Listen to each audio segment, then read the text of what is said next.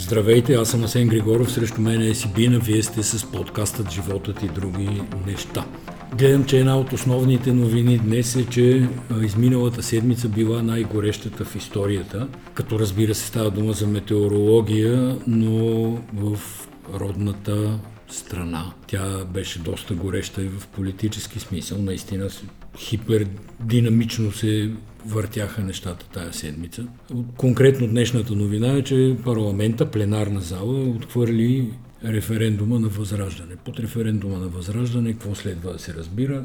Следва да се разбира манипулативно зададен въпрос за българския лев, който да остане национална валута до 1943 година, когато повечето няма да сме живи. 1943 година имам предвид. И сега това е добра новина. Здравейте от мен. Всъщност, добра новина е до толкова, доколкото референдума на Възраждане беше една лъжа.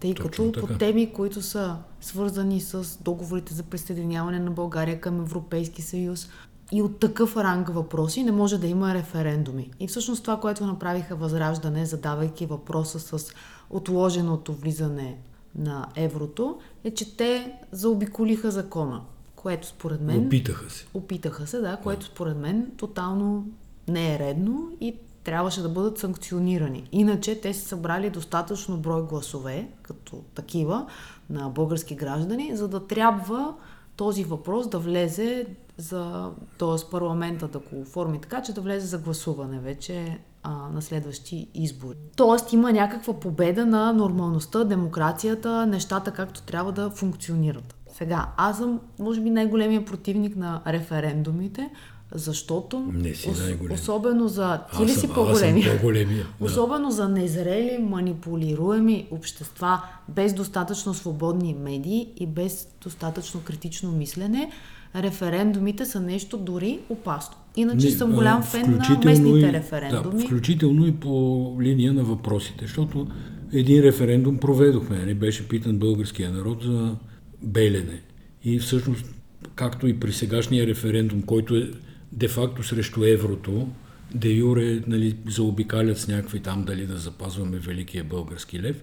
Предишния беше за ли сте а, България да се развива. Да, чрез ядрената яд... енергетика в България Точно. да се развива чрез строежа на Белене. И там ти не мога да кажеш да за ядрената енергетика съм, съм против Белене. Нали, трябваше да кажеш или за ядрената енергетика и за Белене съм или не.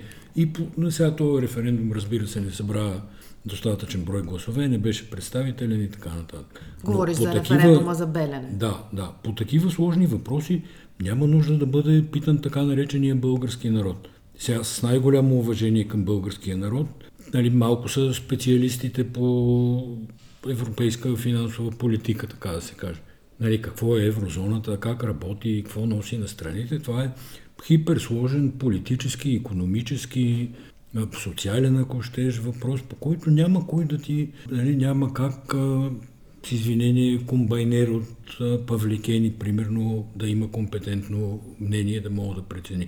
Нищо лошо ни за комбайнерите, ни за Павликени. Опитвам се просто да дам пример. Както Деца вика, аз не мога с 100% сигурност да кажа сега да, нали, е така ще стане. Като под себе си разбирам човек, който не е финансист и не е специалист, но все пак зад гърба си имам едно, може би най-известното економическо предаване в България, много години в економическата журналистика, много години контакти с политици, информация. Тоест, бих могъл сравнително добре да си преценя отговора на въпроса, но не бих се изживял като истина от последна инстанция в никакъв случай. Всъщност темата за референдумите в българския политически живот, мисля, че я въведе Слави Трифонов още докато водеше предаване в BTV под формата на шоу с елементи на политическа пропаганда, без да е много наясно какво прави. Мисля, че тогава бяха и първите заигравки, ако не се лъжа с Меглена Кунева още, ако, ако не ме наистина, наистина си спомням добре. И на него му изглеждаше много романтично. Но това всъщност е класически пример за популизъм, защото ти какво казваш? Ти отиваш и флиртуваш с а, гражданите, като казваш народа, тази дума, нали, народа, суверена, народа е умен, той знае най-добре и човек, който гледа телевизия, какво да каже? Не бе, тъп съм, нали? Той не казва, като тебе нямам достатъчни знания, той казва, да, умен съм, защото на всички искаме да сме млади, красиви, умни, а, трудолюбиви и просто нещо така се е случило в а, нареждането на звездите, че нямаме късмет, нали? Затова сме бедни, примерно. И, и това е висша форма на, на популизъм и този популизъм все пак трябва да бъде санкциониран по един или друг начин, чрез здравия разум. И сега тук стигаме до въпроса, кое е здравия разум? Е, това е един голям въпрос. Но да кажем, аз мога да ти дам тема легитимна за референдум.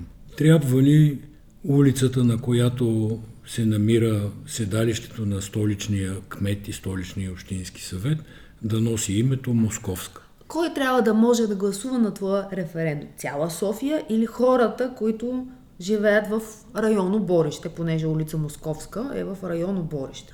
Цяла София. Цяла София трябва, да. защото става дума за представител на институция. Точно така. Добре, съгласна съм. Виж колко добре си отговаряш е, сама. Този референдум се нарича местен референдум. Точно Той за, няма за абсолютно нищо друго. И аз също смятам, че би било много добро упражнение по демокрация, гражданско участие, гражданско включване и активизъм да започнат да се правят референдум. Искате ли тук да има паркоместа или искате да има детска площадка? Искате ли четири кофи за буклук да се търкалят по улица Веселец, както се случва при нас?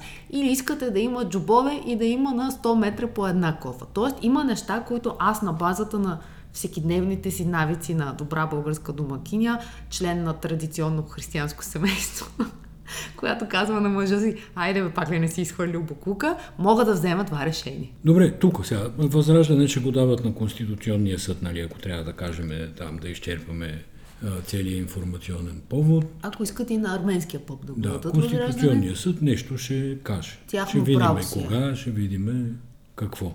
Сега да кажа ли тук, че приемането на еврото е положително нещо, няма да казвам. Ти можеш да го кажеш, въпросът е, че аз очаквам отдавна от а, Българското Министерство на финансите, от Българската народна банка, от всички заинтересовани институции, те да го кажат и да го кажат по някакъв начин, който е достатъчно разбираем, да използват обществените, националните медии, да използват собствените си инфуенсъри, собствените си експерти, за да могат да го кажат и да го обяснят. Не, най-малкото Защото... да дадат а, знак, че са живи изобщо по, по въпросите на приемането на България в еврозоната, защото ако не се лъжа, ние, Булевард България, преди мисля, че го казахме в предишния подкаст, че им зададохме месеца, въпрос. Да, да питахме по закон за достъп за обществена информация никой изобщо не ни брои за живи. Сега ние не сме пикнали, не сме толкова важни. Нито но, Гешев ни пише въпросите, да, както, се, както така. се разбира. Но все пак нали, можеха да ни обърнат внимание. Та, идната седмица ще се гласува, между другото, кандидатурата за нов мандат на управителя на БНБ. Това най-вероятно ще е до сегашния Димитър Радев, за който в професионалните среди се говорят много добри неща и аз съм склонен да нали, да повярвам на това, но смятам, че този управител, гуверньор и неговия екип трябва да се извинат за миналото си, така да се каже, по линия на това, че наистина не направиха нищо особено а, да убедат българите, че преминаването от валутен борт в еврозоната ще донесе много повече ползи, отколкото негативи за българската економика. Нищо особено и нищо не особено също не да, направиха. нищо не направиха, така е.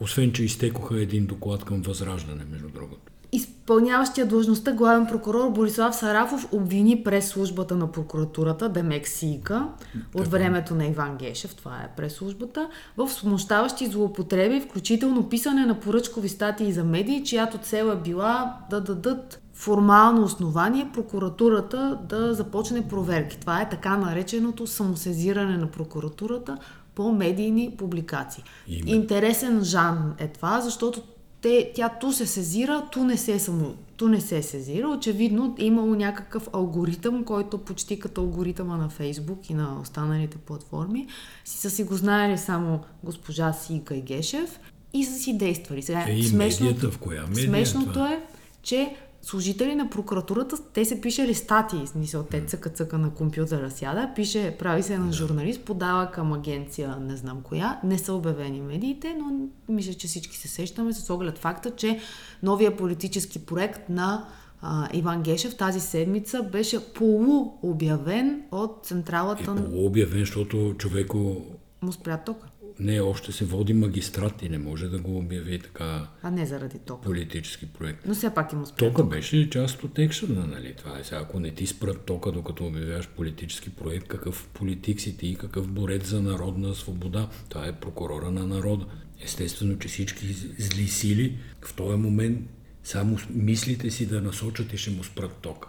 Нали, от централата народа... на агенция ПИК, да кажем. Да, Редакцията. Може би, въпреки че централа май е, май, май е по-добра дума като централа, защото да. то повече прилича на някаква политическа ударна команда, отколкото на редакция. Политико-пропагандна такава, да.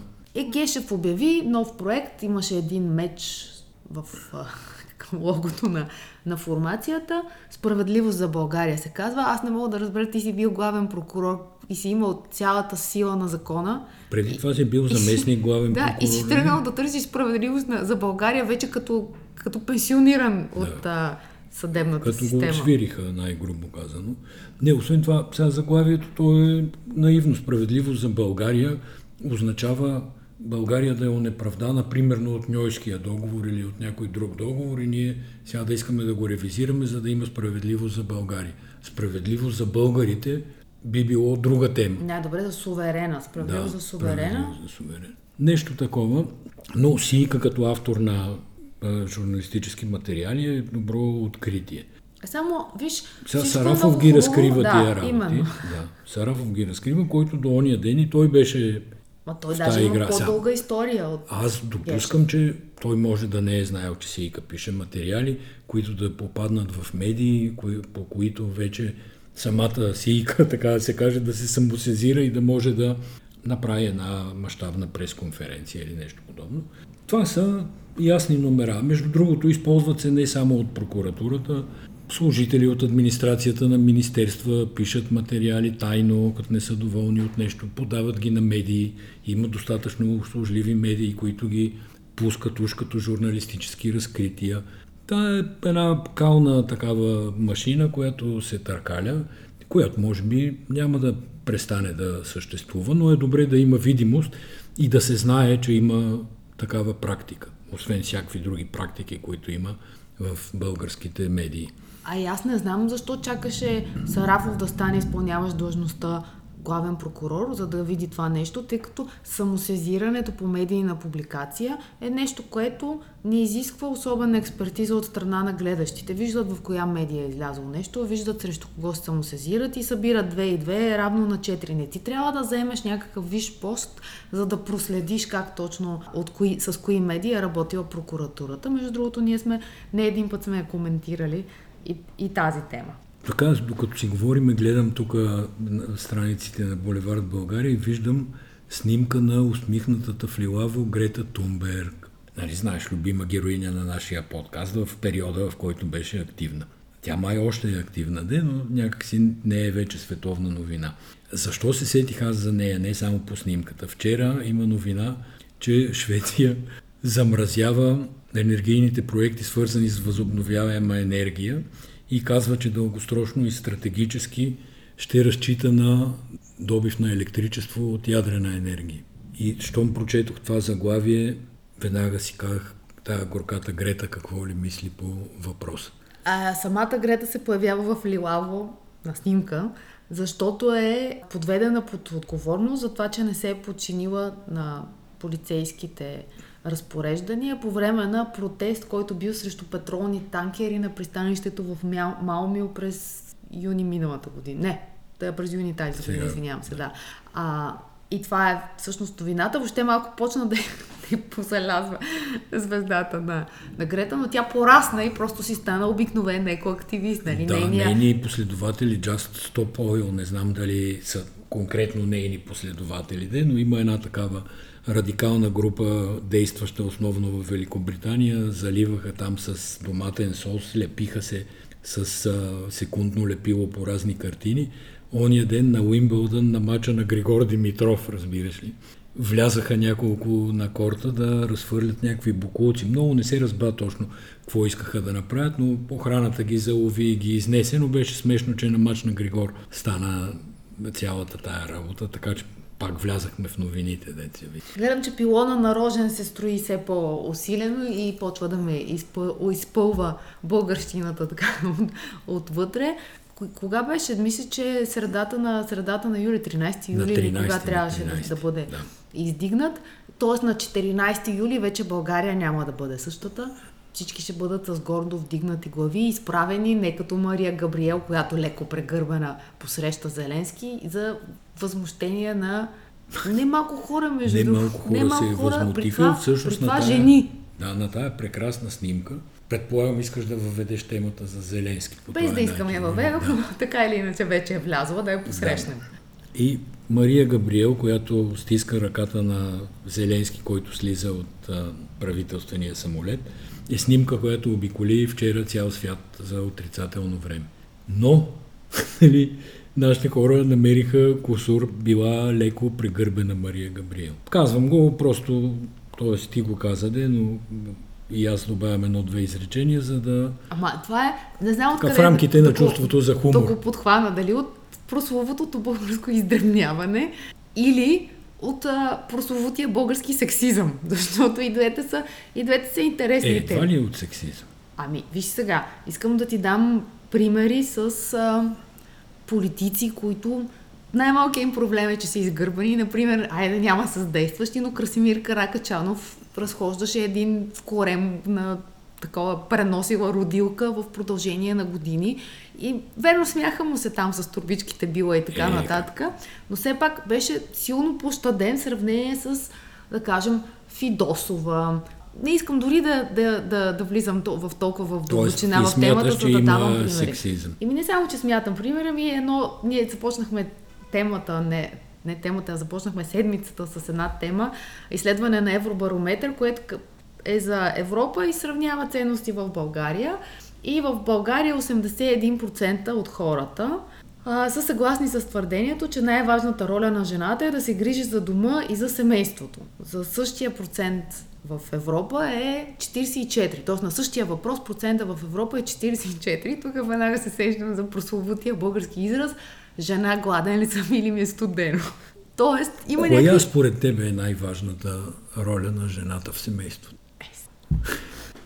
Коя според теб е най-важната роля на мъжа в семейството? Не, коя е най-важната роля? Всяко семейство само си определя ролите. Е, Евробарометър не са писали а, нали, за мъжа, писали са за жената. И затова ето питам те, ако все едно аз съм анкетьор от Евробарометър и казвам, коя е най-важната роля на жената в семейството? Ма те не са задали така въпрос. За- Въпросът е зададен, съгласни ли сте, че най-важната роля на жената, на жената, по принцип като жена, а не... Измъкваш се като неопитен политик Не, сега. само ме чуй. Въпросът е на жената е да се грижи за дома и за семейството. Тоест въпросът не е дали жената трябва да мие чиниите или да пуска пералнята. Въпросът е ролята на жената като такава каква е, а не Ма, това- в а- семейството. Аз това го... А всяко семейство наистина само си Да се решава. съглася ли с теб или да спорим? Спори с мене, по-приятно ми. Добре, психологически погледнато, т.е. въпросът може да се раздели на две. Дали жената да се грижи за семейството означава да мете, мие, чисти и там чиниите и така, или психологически жената да изпълнява ролята си на майка в едно семейство, т.е. на пазителка на семейния дух, на уюта, на топлината. Чакай сега, семейният дух не беше ли нещо, което мъжете пазеха? Поне мъжете от Възраждане. Или то... Не, не, те друго пазят тия от възраждане.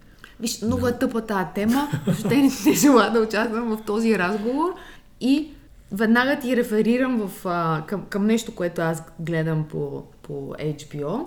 Един финландски сериал, който сега като ти кажа Сана Марин и веднага ще спечеля твоето внимание. муши Сана Марин ми Казва се първите, първите пет. Като това са пет политички от екипа на Сана Марин, когато тя е на власт. Различни министърки от коалиционен кабинет. И първо започва с техните как са отгледани. Например, аз не знам дали знаеш, че Сана Марин е отгледана от две майки. Не, не знам. Другите коя на разведени родители, т.е. те опитват да направят връзката между жената, която се е съгласила да поеме тази роля в някакъв нелек момент, тъй като те управляват по време на COVID и на първата година от войната в Украина. Сана Марин не беше ли социалистка? Да, те много добре обясняват и защо са социалистки и дават една Искам да кажа, чувствителност. Кажи на Корнелия Нинова, Това че нейната кажа. колежка от Финландия е отгледана от две майки. И да си пусне Корнелия HBO, ако може. Като Змей Горянин ще бълва огън.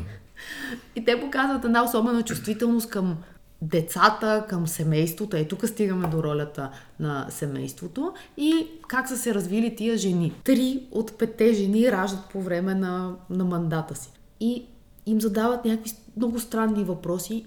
В интервюто има малко исторически кадри, има интервюта, има и някакъв тип възстановки и те питат, добре, мъжете като стават бащи по време на министерските си постове, никой не, не ги пита, бе, вие как ставате. Сега, нали, има известна техническа разлика, тук трябва да уточним, но се появява една социоложка, която Малко. казва, от жените в политиката се очаква да имат по-висок морал. Това не е във връзка с раждането, по-скоро с един скандал, поради която една от от министърките си подава оставката. Но това изречение мене ме същиса страхотно. Това е Финландия, не говорим за България. От жените в политиката се очаква да имат по-висок морал. По-висок от мъжете, не от избирателите. Тук имаме пример, ама не знам сега колко напред да влизаме. Нали, какво се очаква от Лена Бориславова, например? Еми, може би имаме такъв Да. пример в България, като тя покрива, тя покрива малко и двата въпроса. Да, нали? да. да. Но все пак разликата между Лена Бориславова и Сана Марин и другите е голяма. И това е, че Лена Бориславова се оттегли по една или друга причина от всекидневната политика. В смисъл от депутатското си място. Тя сигурно всеки ден работи, нямам предвид това нещо, но става дума пост, позиция, който да бъде Да достатъчно дава видим. публична видимост, да. Докато тези си карат до последно си стоят, отиват, раждат децата и после пак се включват. И това е много важен въпрос. Дали едно общество позволява на жените колко бързо да се, да се включат обратно? Тоест да има достатъчно съзнание, че грижата за децата е някаква обща грижа, че трябва да има детски градини, че трябва да има майчински, че трябва да има подкрепа. Добре, да спреме с феминистките. Не, аз много го препоръчвам този сериал. Той е хубав политически. Три, три епизода са. Доку, документален, документален. Ти виждаш работния процес. На тебе също би ти бил интересен. Той, той не е феминистки сериал в никакъв случай. Да, но ти напоследък проявяваш феминистка наклонност, което няма нищо лошо. Само го отбелязвам като част от развитието на твоя характер и политически и обществени възгледи. Ако искаш да минем на другата част на снимката Зеленски и Мария Габриел, Така, да именно фигурната, Зеленски, фигурата да. на Зеленски. Е, фигурата на Зеленски я видяхме вчера на живо, между другото на страхотно организирано събитие. Чели сте медии, имаше там официална част, в която Зеленски се среща с премиера Денков и с вице-премиера Мария Габриел, после се срещна с президента Радев, който само по себе си беше част от а, сериал, да не кажа от драма с елементи на хорър или нещо подобно. И после имаше в една от залите на резиденция Бояна среща на Зеленски, Денков и Габриел с е, отбрана, в смисъл отбрана, нищо не искам елитно да кажа, просто поканени може би 150-200 човека, С отношение към Украина, Да. така да ги наречем. политици, видях. хора от неправителствени организации, които са помагали и помагат на Украина, на украинските бежанци в България, журналисти, нали, някаква такава смесена е, група хора, които обаче бяха наистина добре подбрани, защото атмосферата, която се създаде, беше съвсем а, единна някакси, съвсем приятелска човек се чувстваше сред а, самишленици и чрез себе подобни, където Между другото, само извинявам, че Да. те прекъсвам, видях няколко човека да смесват политическите снимки с тези от Националния исторически музей Да. след това на, на така да се каже последната среща вече на Зеленски а, и все едно, че Певски е бил на тази среща последната, което категорично не, не, не, да, отговаря не е на, вярно, на истина. Не беше Певски там. Там бяха съвсем кратки слова, прочетоха, казаха Денков и Габриел. Доста прилично. То всъщност се излъчваше да. по телевизията това събитие. Венелин Петков го води и той имаше камери да. се излъчваше. Въпросът е, че не се е виждала цялата публика и не е имало Пеевски, нито е имало идея Пеевски да бъде там. Да. Не, не, то не така, беше в този смисъл политическо събитие. Наистина бяха от снимките. хора с отношение към, с отношение към а, Украина. И, и Денков и Габриел говориха доста добре. В смисъл български политици, на които и ти е интересно и чакаш да ги чуеш какво ще кажат. Венелин направи добро откриващо слово ли как да го Значи до вчера наречем. вечерта бях много горда от преживяното, защото това е сигурен знак, че България има някаква не просто роля, а голяма роля в развитието на геополитиката, защото войната в Украина не е само изхода от военните действия, но тя е и цяло прегрупиране на европейския континент, на взаимоотношенията между Европа и Америка. Това сме го говорили също много пъти. Въпросът е, че днес, когато видях вече чехите и техния натовски генерал, как посрещат Зеленски с военен оркестър на червен килим, абсолютно генерала отворено... излезе, генерала излезе от двореца или там, както му се води и седалището, на улицата отпред, където спираха колите да го посрещне оттам. Изобщо разликата между чешкото Петър Павел посрещане... и Румен да, Радев е, да, не знам, е, много наистина голям. огромна. Но това, което преживява България, което виждам като дух в социалните медии и малко по малко започва да прелива и в така наречените мейнстрим медии, аз бих го нарекал малкия 10 ноември. Защото последните три години ние бяхме страхотно затворени в една социалистическо-комунистическа риторика, в която под ние имам предвид цялото общество, в която Запада е врага, Русия е някакси добрата, всички безобразия, които Русия върши, се оказват оправдани през световни конспирации, всевъзможни безумия.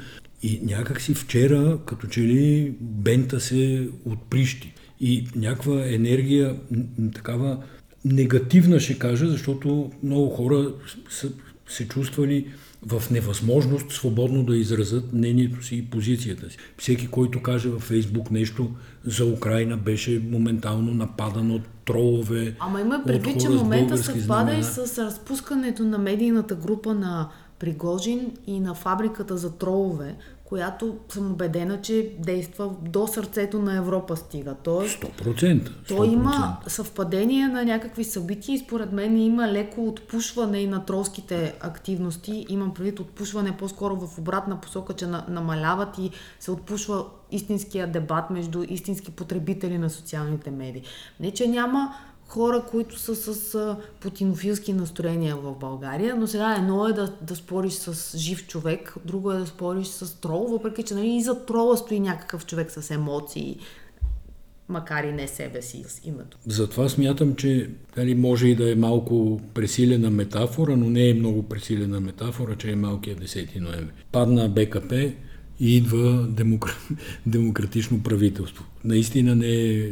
Всъщност е нелепо 2023 година да си говорим така, но ако го погледнеш като факти, ще видиш, че метафората е съвсем валидна.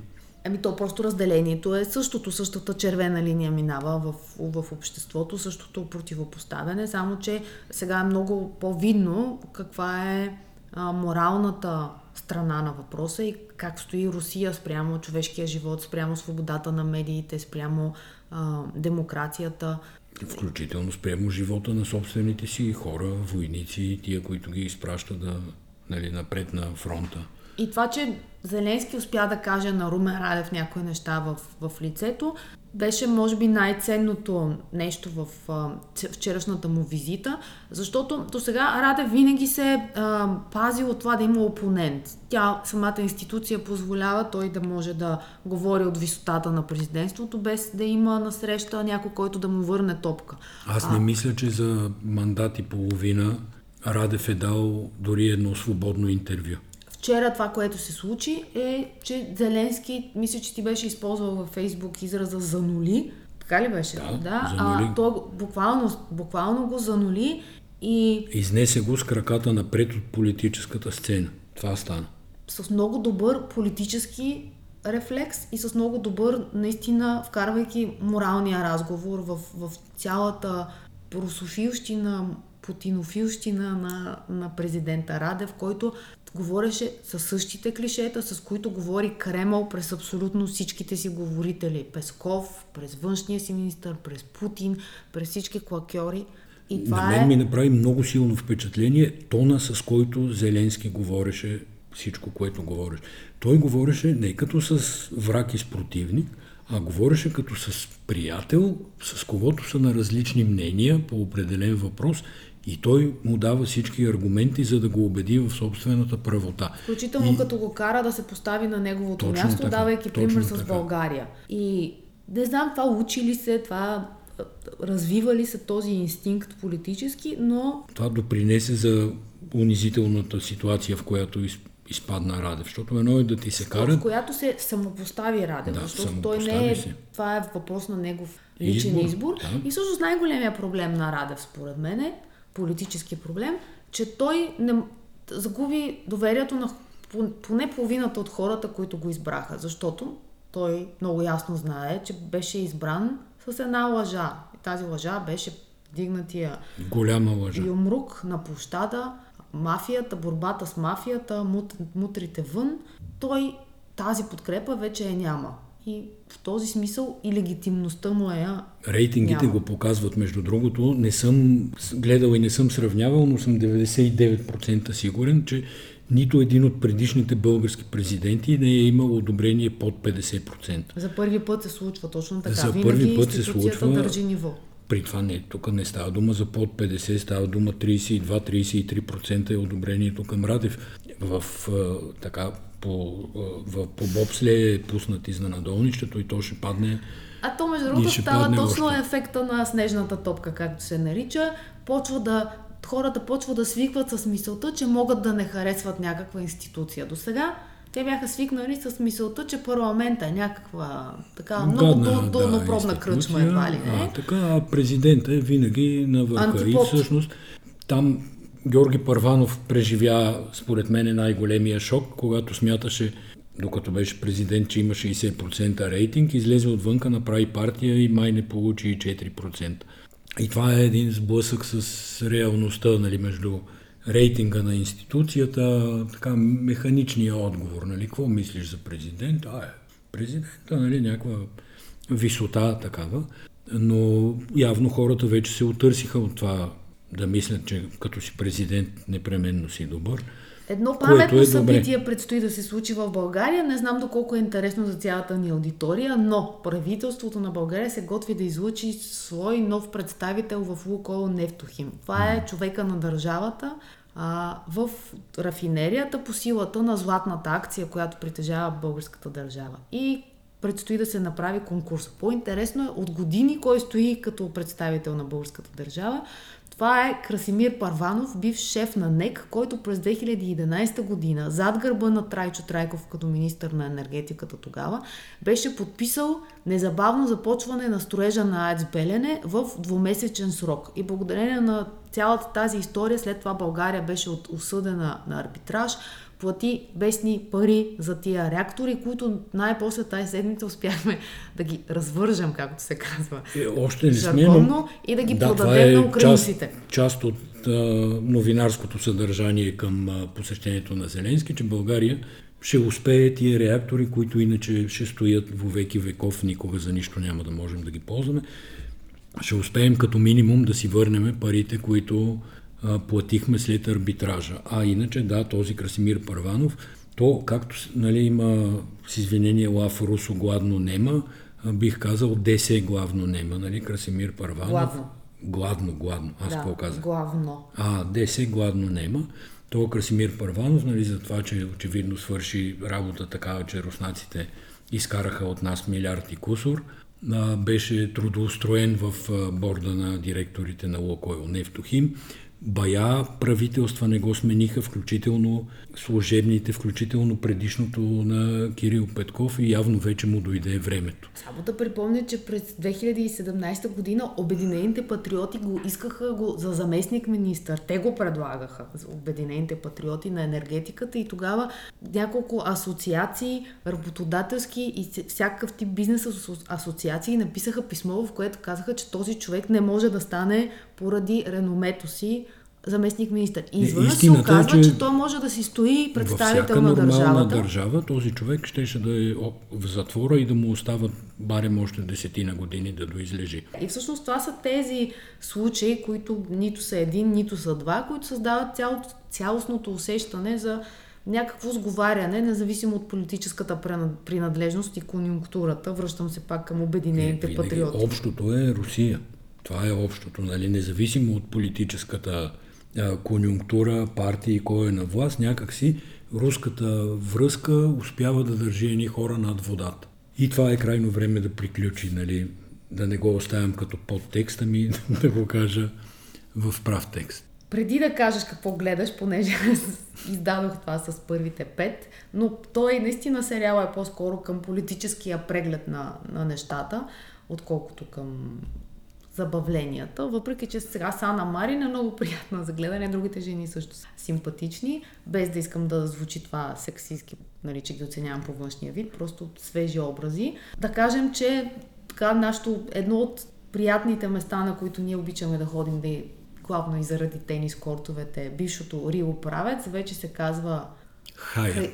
Щях да кажа Хаят. Хаят. Хаят Редженси Резорт. Правец. Правец. Тя причината То да не кажем, че единственото място близо до София. Близо до София, на което ходим. Сега да. се не случайно натъртва на хаят на, на ударението, защото интересен за мен е факт. Аз не подозирах. Много българи не предполагат, че хаят е американска верига. Тоест звучи им нещо като арабско, турско, въобще в другия край на, на света. Мислиш ли? Не, не мисля, знам. Аз се е... виждах миналата седмица с а, изпълнителния директор на цялата група туристическа, която държи а, бранда Hyatt Regency в а, България. Казва се Лачезар Тодоров. Едно там 30 на години май се занимава с туристически бизнес. Човек доста навътре в нещата. И, например, той се изненада да разбере откъде на мен ми е известна тая верига Хаят. А и, на нали, тебе откъде ти е известна? Е, на мен ми е известна от великия филм Изгубени в превода. Е, това е хотела, в който ходихме в Токио. Именно, да. Само, че там не е Hyatt Regency, е Парк Hyatt, нали, да. най-високия бранд на, на веригата. Но реално, когато този филм, той е много стар. Ти си била малка още. В кой филм съм била малка? С Скарлет Йоханссон? Да. Е, как? Ние... Не, е верно. Не съм била малка. Малка си била 90-те години е този филм, но Скарлет беше също така малка и прекрасна, нали, за Бил Мъри да не говорим. И Започваше това... с една реклама на уиски, която това е една от най-фантастичните комедии, трябва които да съм запише. И един японец отива и му говори не, не, не, не, не, не, не, и преводачката превежда каза да се обърнеш надясно. и след което пак отива японеца, говори 5 минути тя каза по-малко на Да, наистина е една от най-великите комедии, които съм гледал и затова, когато преди няколко години с тебе каснахме а, за първи и за сега, за съжаление, единствен път в Токио, аз ти казах, че първото място, на което трябва да отидем е в този хаят, в който е снимано това нещо. Та така де. Добре, нали... значи втория хаят, в който отидох, това беше в правец, аз отидох да видя реновирането на хотела. Е, не ходила си тук на паметника Левски. Шегувам се, ходила съм, да. разбира се, но не съм спала на паметника Левски.